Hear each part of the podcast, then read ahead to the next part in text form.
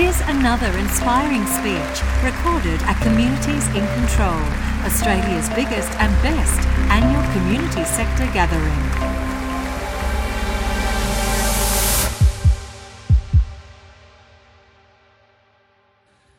Our next speaker is also somebody who knows a lot about the importance of creativity. As Research Director for the Public Service Research Program at the Centre for Policy Development, uh, James Whelan has led research programs examining deliberative and collaborative governance, environmental politics, and social movements. Most recently, his work has involved examining the big society changes that have swept through the United Kingdom since the election of British Prime Minister David Cameron and his government two years ago. Changes that have had a profound effect in that country and from which we have a lot to learn here.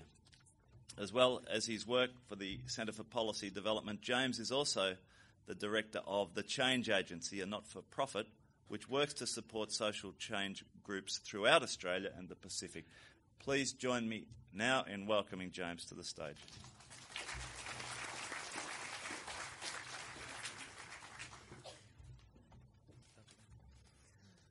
Thank you. Thank you, Joe. Uh, thanks, Dennis, and thanks, everyone, um, for the opportunity to be here. It's really terrific. Um, I'd like to acknowledge the traditional owners and thank uh, Ron for the great performance as well. Wonderful story. Love those stories. Um, I love the theme of this conference. I think that the first couple of uh, pages of your program present um, not so much statements of fact, but I think very provocative assertions.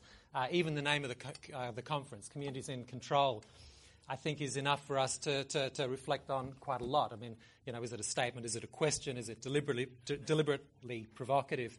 Uh, the, the, the reality that this is the last of the 10 and where will the future go, and the, the idea of crossroads. And I was talking with our director at the Centre for Policy Development, Miriam Lyons, about um, the the idea of, uh, of, of crossroads and how I can you know draw some connection as speakers try to do between the theme of a conference and what I'm speaking about, and uh, what more of a crossroads is there really?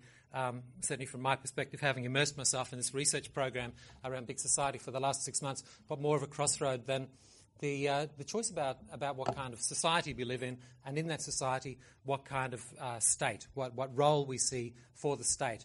Uh, yes, we're here as community sector, uh, but the community sector is one part of a healthy society, along with the public sector and the private sector. How does that blend work? How does that mosaic work? I want to talk about a huge shake-up to British society, not least of which has been a, change to the role of the state and the size of the state. If we were to imagine ourselves at a crossroads in the UK, the crossroads happened two years ago um, we'll need the tech people to bring up the. Um, great, thank you. Uh, two years ago, with the election of David Cameron, uh, since since then, um, the United Kingdom has moved very decisively. Uh, there's our, our, British Prime Minister at the bottom. Um, down one of three roads that, that, they might have gone down. They have gone down a road toward small government. And small government, I think, is, is one of the, the signposts that's there for for us in Australia and for the community sector and society in Victoria. Um, small government, what does small government mean? Another path that we might go in is big government, potentially. A third path we could opt for is a considered, evidence based, healthy, blended society where the state plays a role uh, along with the private sector and the community sector. I'd like to talk about what, what's been happening in the United Kingdom and then shift to uh, the Australian political and social landscape and what big society means for us here, what it, what it might mean as we, as we move toward a crossroads that we have coming up at a federal level with uh, potential shift of government, change of government um, in the forthcoming federal election, whenever that happens. The big society. The big society, um, in part, grew from uh, an innocuous enough looking book, Red Tory, published in 2010, just before the, uh, the national election, where David Cameron was elected, written by Philip Blond. I work for the Centre for Policy Development, which uh, describes itself as a progressive and pluralist centre, uh, think tank. Uh, we're based in Sydney. We, we do some work um, in various states around the country.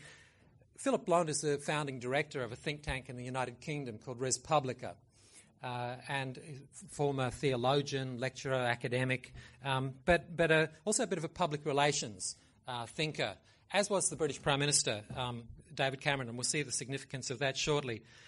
Uh, so, think tank really set the agenda. David Cameron picked up the ideas that Philip Blond had articulated in this book and turned them into public policies that have transformed British society in two short years. And I'll describe how that's happened.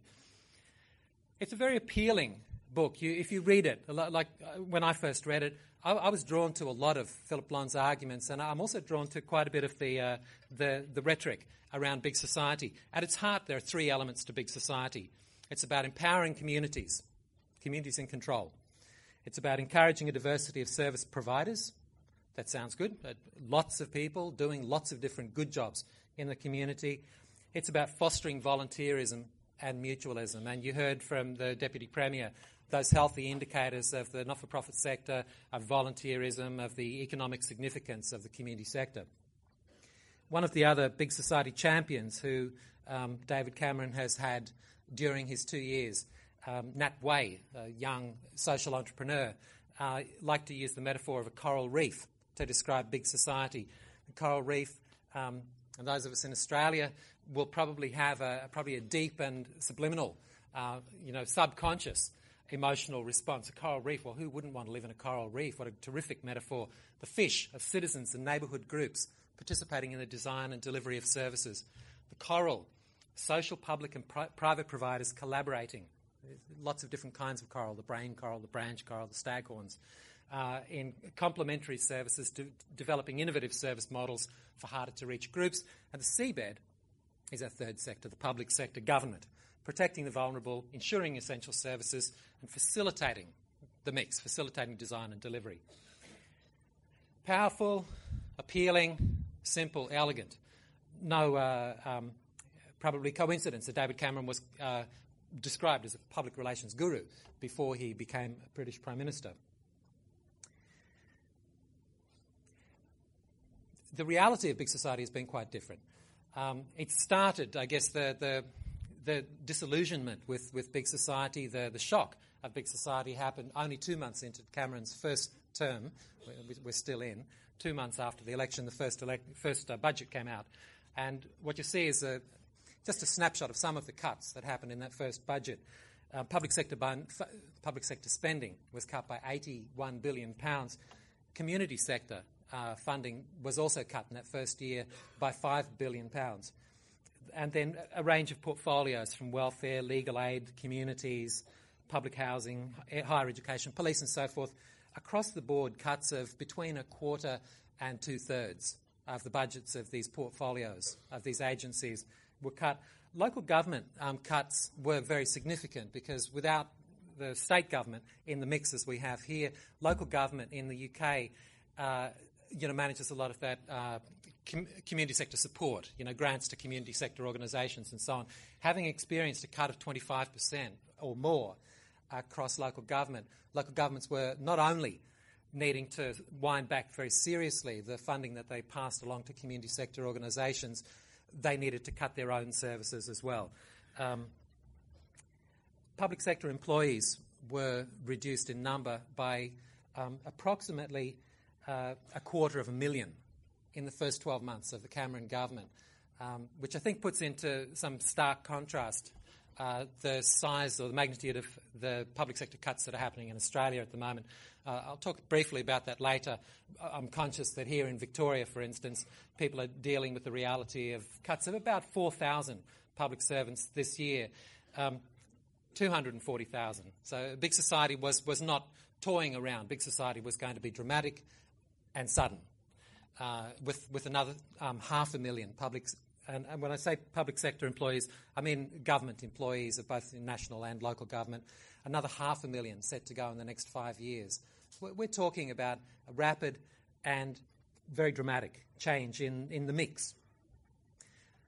At the time, and I've been um, watching Big Society uh, as long as I've worked at CPD. I get a Google alert, probably a lot of you do too, when buzzwords pop up in the news. I've been looking for public service, basically, and big society changes generate more of the news around public service in the world than anything else. So I, I couldn't not spend six months um, at least doing some research around this. People, Philip Blond was very optimistic. Uh, he said people were taking over the state, which is what he wanted. Others said Cameron had declared war on the public sector. And neutral ob- observers would say it was the biggest shake-up um, that had happened in half a century. Very dramatic changes indeed. Cameron is a big believer in business. He says business is the most powerful force for social progress. At the heart of the, the program of Big Society was this idea of any willing provider. Uh, now, Australia has a you know, competition policy um, which is interpreted and described in different ways. When he was Education Minister under the Howard government, David Kemp um, said if you can find it in the yellow pages, government shouldn't be doing it. Um, it might be one, one extreme around, around the interpretation of, of Australia's policies, but another is the Queensland state government, where uh, although um, all three sectors can tend to do government work, there, there is a proportion of, uh, of you know, community service that the government continues to provide. Any willing provider, which is the big society version, is a default setting. It's a default setting that, unless a compelling argument can be uh, ma- created and maintained, government shouldn't be doing the work. Um, so we look for any willing provider, and that might involve not for profit organisations, large or small. It might involve corporations. It might involve these hybrid organisations that the government is very keen to see emerge from the social entrepreneur, you know, social innovation sort of space. Uh, and there's a whole language around big society that, that um, I've got a glossary, and we're, we're just about to release the report on Big Society that I've been working on for the last six months. It'll be launched on Wednesday, and you'll find it on CPD's website. Um, a bit of a labour of love. I'm kind of waving, waving it here for myself uh, for reference, but from Wednesday you'll be able to download it from our website. Um, and it's 450 references from newspaper articles and academic papers and policy discussion papers and so on. Um, any willing provider actually hasn't um, hasn't turned into these other organisations. The glossary, sorry, uh, in this talks about spinouts and mutuals, which are interesting types of organisations who could be tendering in competition to your not-for-profit if this were to happen here. A spinout or a mutual, a spinout is something where public servants whose agency may have tended to do some housing provision or some other community service missed out, recreate themselves as a private sector uh, corporation of some kind. Um, mutuals, obviously, are, are, are, owned by their, by their employees, by their workers. Um, so spin-outs, mutuals, not-for-profits and so on, they can all tender for everything, the widest range of services. I just wanted to quickly read um, the, the kinds of organisations that we're, that we're looking at, providing parks, libraries, post offices, hospitals, welfare to work employment programs, prisons, court and tribunal administration, payment processing, fraud, debt and identity related services, police information and communication technology and training, infrastructure and back office functions, health services, housing, planning, and schools. Uh, just a snapshot. Everything. Everything to any willing provider. So the first tranches, the first waves of, uh, of, of, any willing provider occurred almost immediately upon election. Um, and the winners are the big fish. Uh, we're not seeing the coral reef emerging we're actually seeing a, an, an, interesting phenomena where um, people can, tender in a range of ways. You can be a prime contractor or a prime tenderer, which is uh, you're, you're, going to receive a significant you know, chunk of money to provide a significant uh, level of service or extent of service. Um, but you may have uh, a contract, a partnership, obviously, with a large not for profit or in, indeed with a number of smaller, local not for profits, community sector organisations. What's happened is that um, in one of the largest pieces of government work that's been outsourced, the work program, the equivalent of, um, of uh, the you know, employment services in Australia, the huge corporations have dominated. These three uh, received 35 of 40 contracts, 88% of the, the work that came out of the work program as it was outsourced. They had gone into partnerships uh, for the process of bidding um, with not-for-profit organisations who who were enthusiastic about big society, who saw the potential, who were enthusiastic about partnering with corporate uh, partners for this, this contracting business. um, who, who now go to the media, or who, you know, shortly after this in 2011, went to the media saying we were used as bid candy. This is, uh, you know, we, we haven't got the work. Or, or the other thing that's happened is that in some instances, you know, an A4E or a Serco has, has secured the prime contract, taken 12, 12.5% of the, of the contract, and then passed it on. And some, some MPs have said, we had not for profits in my electorate who were doing that work, who tendered. They've missed out. The corporate, the corporate got it. They've taken a slice of 12%, which is very significant. And now the, the not for profit is doing that work on 82% of the budget. In our report, we look a little at Serco, um, partly because Serco, as well as dominating the process in the UK, um, is so active here in Australia and is growing rapidly, and its extent and influence in Australia, um, which takes various forms. Internationally, Serco runs roads. Uh, they run Dublin's traffic lights, apparently. Um, half a million square kilometres of airspace. Education authorities. Under Cameron, um, Serco picked up the contracts to run public schools in Bradford County. I mean, right across the nation, but in Bradford County, Serco is running every public school. Here in Australia, they run all of our detention centres and many of the support services for those detention centres. They've been described as the biggest company you've never heard of. In parts of, the, of Britain, they say Serco's running so much business that they're like the council. They're, they're a surrogate government. They're what government used to be. During the Big Society research, I, I, went around the country and interviewed people who think and look long and hard at the public sector and at the, the Australian society in general. One of whom is Kath Smith, who will be known to the Victorians in the room, no doubt, as the former CEO of, the, of.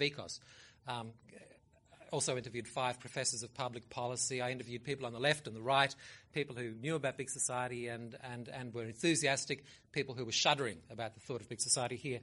Kath Smith spoke about this tendency to, to shift from smaller to larger um, organisation, that there's a, a tendency to lose the diversity that the coral reef conjures up as time goes by. And I'm seeing some heads nodding uh, in the room. We're probably living with that reality around the country. One of the, um, the leading not for profits who've been analysing big society in the UK, the Rowntree Foundation, has published two reports.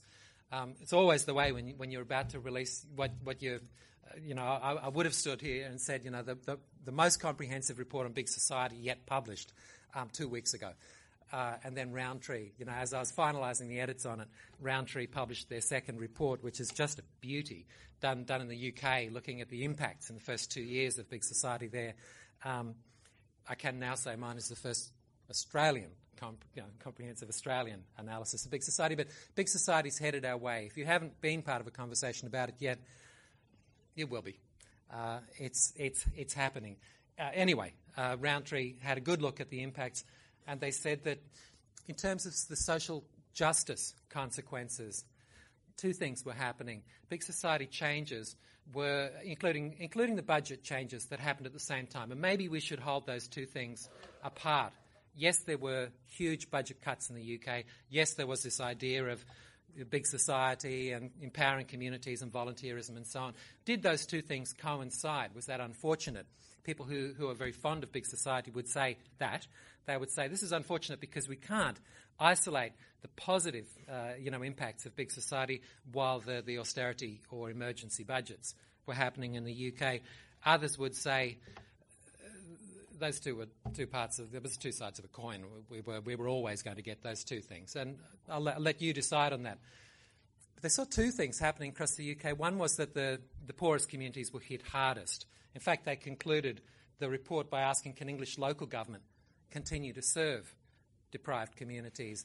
The range of services that I described before about the, any willing provider, there's a similar list in the report of the range of services that were either cut back during the first 12 months of the Cameron government or abolished altogether. And if you look at the profile of the uh, service, those services that were cut or abolished, um, often it was services that were either for the young or the old or the, the you know, economically uh, disadvantaged. Um, parts of the, of the community and geographical areas within the community as well, those, those places. Volunteerism is a huge part of the vision for big society. Uh, and there's, there are a range of assumptions about volunteerism. I've just, in, in the report, I go into them in some detail. Um, one of them is this idea of sort of limitless volunteerism. We don't like government. Uh, I'm, I'm not being polemic there. We, Australians, have some deep seated reservations, misgivings about the idea of a big government. In, in the 70s, Nugget Coombs led a royal commission into the public service in Australia. Um, and I think it was the last time we had a decent look at the public sector and its role in Australia. We've had a couple of similar national, you know, commissions or inquiries or whatever since then.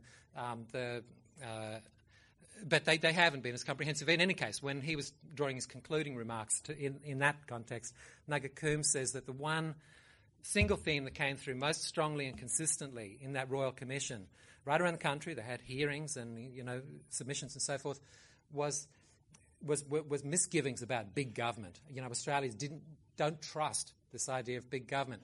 Okay, so let's let's run with that let's have smaller government. Let's have much smaller government. That's what big society is about. And in its place, as the state pulls back, there's some space that that, that, that meddling, overreaching bureaucrats and public servants have been dominating and telling people what to do and so on. Uh, we, we hear enough of that. Okay, great things will happen in that space. A coral reef will happen in that space. Volunteerism will happen in that space. Limitless volunteerism. To the extent that the state withdraws, volunteers will rush in, civil society will rush in. There's, there's no limit to that. Um, that. That comes through again and again. Um, and I want to look at some indicators of that. There's also an assumption that volunteers can and will, can and will replace public servants. The governments have stifled volunteerism and should get out of the way and that the state can, can foster volunteerism through the kinds of enabling uh, platforms that the Deputy Premier was speaking about before, through, you know, Australia Day becoming Volunteer Day and, you know, all those sorts of celebrations of volunteerism um, and maybe small grants if we can afford them to, to, help, to help run that. There have been some surveys done in the UK of people's willingness to do that, to do that work, to step into the space that's been vacated by these public servants.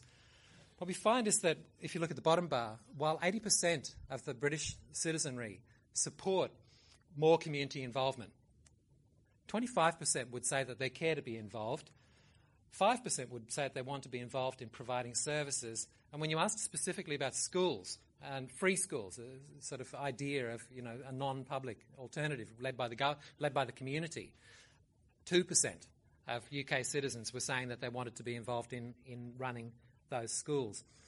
Uh, there have actually been surveys of um, British parliamentarians as well to look at their both interests and their track records around volunteerism, and it's telling that fewer than 10% of the sitting members of parliament in the UK volunteer on anything like a regular basis.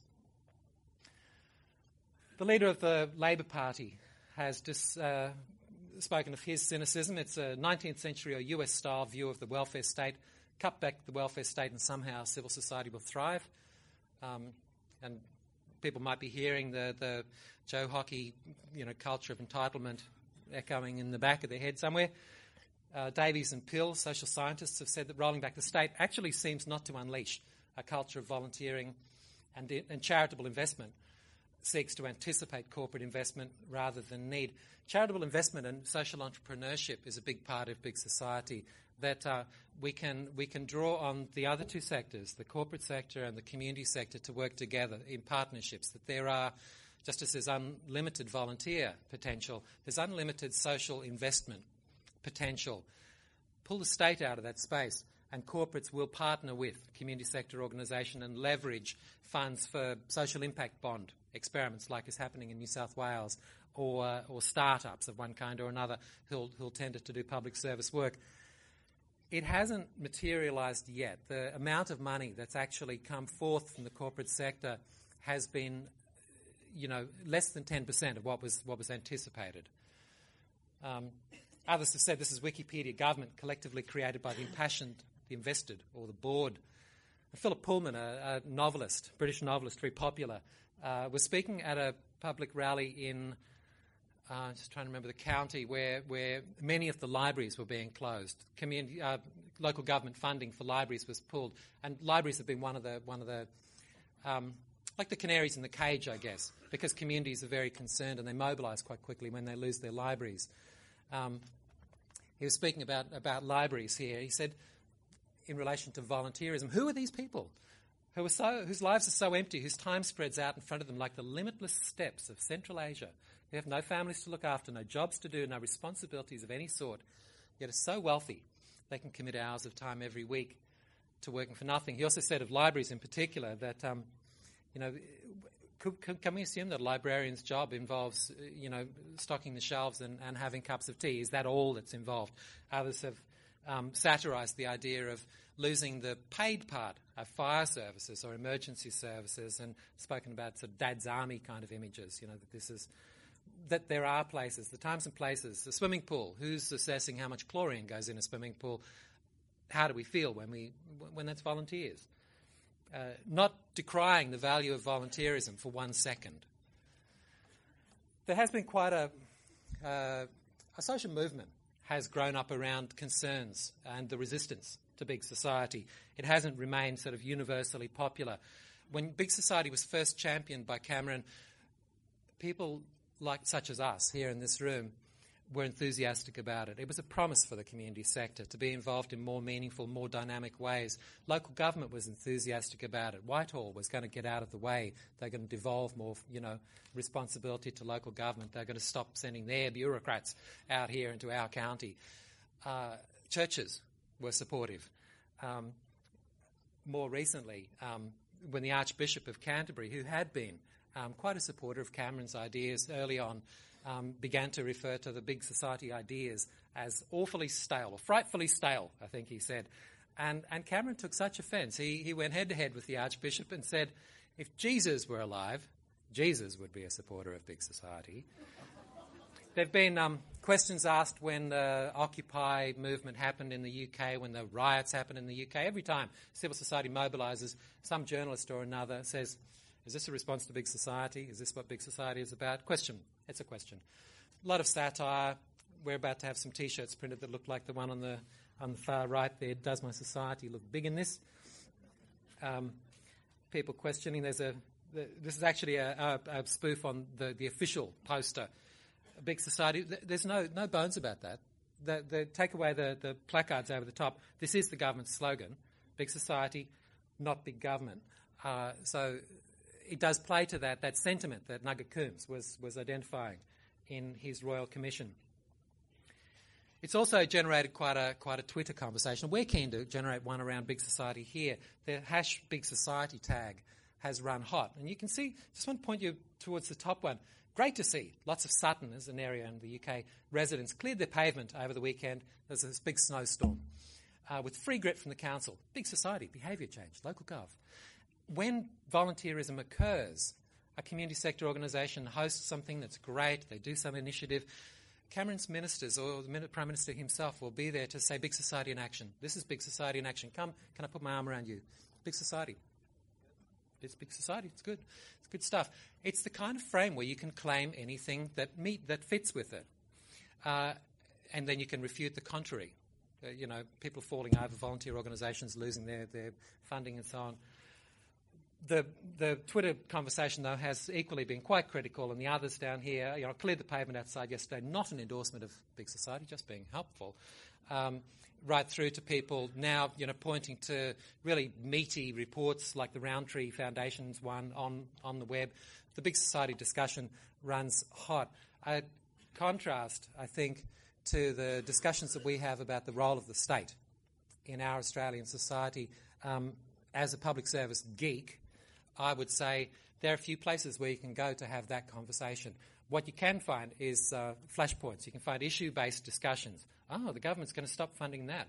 Oh, the government's doing that program that we don't like or that we do like. You know, we have the, those micro conversations, but not the macro conversation about what do we want government to do? What's its role? How does it relate to the other sectors? What's the mix that we like to see? Where are we seeing that mix right? You know, how would we like to change it? That is happening there. Um, for those of you on Twitter, I've follow, put in a couple of tweets this morning uh, to Ausbig Society, which is so far quite a lonely space. Got mostly to myself. Um, but hopefully, with the report coming out on Wednesday, um, there'll be a few, a few uh, other public service nerds like me in that space. So I'm going to come to Australia now, and I'm just watching the time. I, just a few more minutes. Why is any of this relevant to us here? Where are we headed? Um, Prime Minister on record there saying the Australian public service does wonderful things and should be valued. I'm a big supporter of the public service, but, and here's the rub, as a government, we have to make some tough decisions. Those tough decisions are being made now, and on a reasonably small, I'm going to say small scale because I'm not a public servant who's lost my job in the last six to 12 months. 4,000 have in Australia. Uh, there's federal public servants. There's another 4,000 set to lose their jobs here in Victoria. That's not the scale or, this, or the, the speed of the big society changes. Nonetheless, those things are happening. There are going to be a significant number of retrenchments. If, on the other hand, we have a change of uh, regime um, and Tony Abbott. Uh, let's, let's just see what Tony Abbott's on the record is saying. Very different story. Government should do for people what they can't do for themselves and no more. Securing our future depends more on strong citizens than on big government. And in one speech, uh, and I've been following speeches both sides of politics for a little while, just looking for the signs, the telltale signs of big society. In one speech, Tony Abbott spoke, these are headlines, about engaging community and not for profit organisations, sorry, and for profit organisations to deliver public services, increased reliance on an advocacy for community volunteerism, a standing Green Army as part of that, reviewing welfare provision arrangements, which I should have said was one of the very first things that Cameron did, comprehensive review of welfare entitlements in the UK, community boards to manage budgets and staffing of public schools and hospitals Tony Abbott welcomed Philip Blond, the author of Red Tory, to speak to the Menzies Research Institute June last year. Uh, I guess that was the starting flag for me to begin work on my report. I thought, well, Philip Blond's coming here, he was welcomed before he spoke by Tony Abbott, who introduced him as a friend of Australia and said these are just the changes that we need to see here. So we're not, we're not hearing big society. It's not front and centre for us in Australia. But um, we're, we're ripe for them, we're ready for them. And I want to, um, it's almost my last slide, I'm getting the look, I think. Uh, I think that there are four widely held uh, myths, beliefs about the public sector in Australia that make us ripe for, for these arguments. They make us, uh, you know, potentially quite, quite supportive of big society in the way that many were in the UK um, when it came along. And they are these. We spend too much on the public sector, we're overtaxed, Public sector spending slows the economy. We have too many public servants. I want to show just quickly the reality of our public sector spending is that we spend far less than the OECD average. Uh, this normally comes as a surprise to people. It came as a surprise to me. I'd grown up with that myth. We spend a lot on the public sector. We're a country that takes our social contract, our social safety net, and so on very seriously, have been for many years. In fact, we sit there at 35% of our gross domestic product being invested in the public sector compared to 47%, which is the average. At that point, the UK was investing that average of 47%. Their cuts constitute approximately 6% of their gross domestic product. So, under two years, under Cameron, they, have gone down closer to 40% of their gross domestic product, which is still significantly ahead of Australia. Secondly, that we're an overtaxed nation, and this is probably too small for you. Suffice to say, this is a bar graph of uh, OECD countries, taxation levels for a worker with average wage. The red bar is the OECD average, 35% is the average taxation level for single worker, no children across the OECD. The red bar is Australia at 26%. Um, we have low taxes, and they're, they're, they're, the lowest that they've been since the, since the very early 1980s. And I know I pay less tax than I did when I was, you know, first employed in the community sector. Does public sector slow the economy? Well, no, it doesn't slow the economy. Uh, Ross Gittins, uh, you know, economic uh, observer and analyst, said there's no correlation between the size of government and the rate of economic growth. Some countries with big sectors, big public sectors, do well. Some countries with small public sectors do badly. Uh, others have actually pointed, and we know this, that, that stimulus funding can, under the right circumstances, including stimulus public sector funding, be very good to, to kickstart an economy in the doldrums. And fourthly, the, the myth about we have too many public servants. And I think of the four, this one we hear the most often. There are too many, we've never had so many, we've got to get rid of some. This bar graph does two things. The, the bars, the, background, the light green, just the Australian population, just to show, of course, since 94, we've had a growing population. The dark line tracks the number of public servants nationally. So this isn't looking at state public servants, um, but, but the trends haven't been too dissimilar. Um, under the Keating and Howard governance, um, we saw a significant decline of about a third of the public service after the early 90s uh, until we uh, hit a, a, low point in uh, 99 from which we've steadily sort of regrown to the point where we may just be eclipsing the number of public servants we had in the early 90s. However, our population has grown, and more than that, our expectations of the public service. All the attitudinal surveys that have been done say we've never expected less. Uh, sorry, we've never expected more of the public service, just in terms of services, than, than ever. Uh, we are a strongly volunteering nation, as the Deputy Premier uh, said. Just want to show these bar graphs about volunteerism. In Australia, volunteers are playing a significantly you know, growing role in the provision of services in their communities.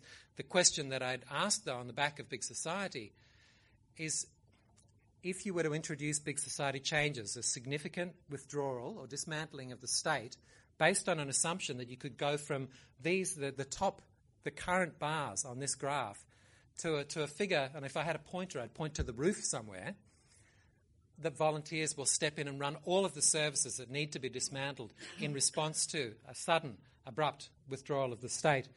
Would, would that occur?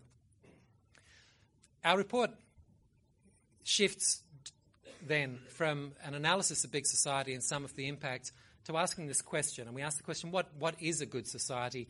What does a good society look like? And in particular, thinking of a good society, how would that good society thrive or respond or be actualized in the context of a contracting state, a much smaller public sector? Thank you.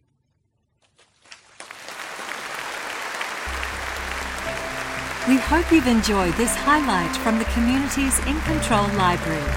If you did, we'd love you to rate or review this podcast in the iTunes Store and for you to share it with your friends. For further information about Communities in Control, visit communitiesincontrol.com.au.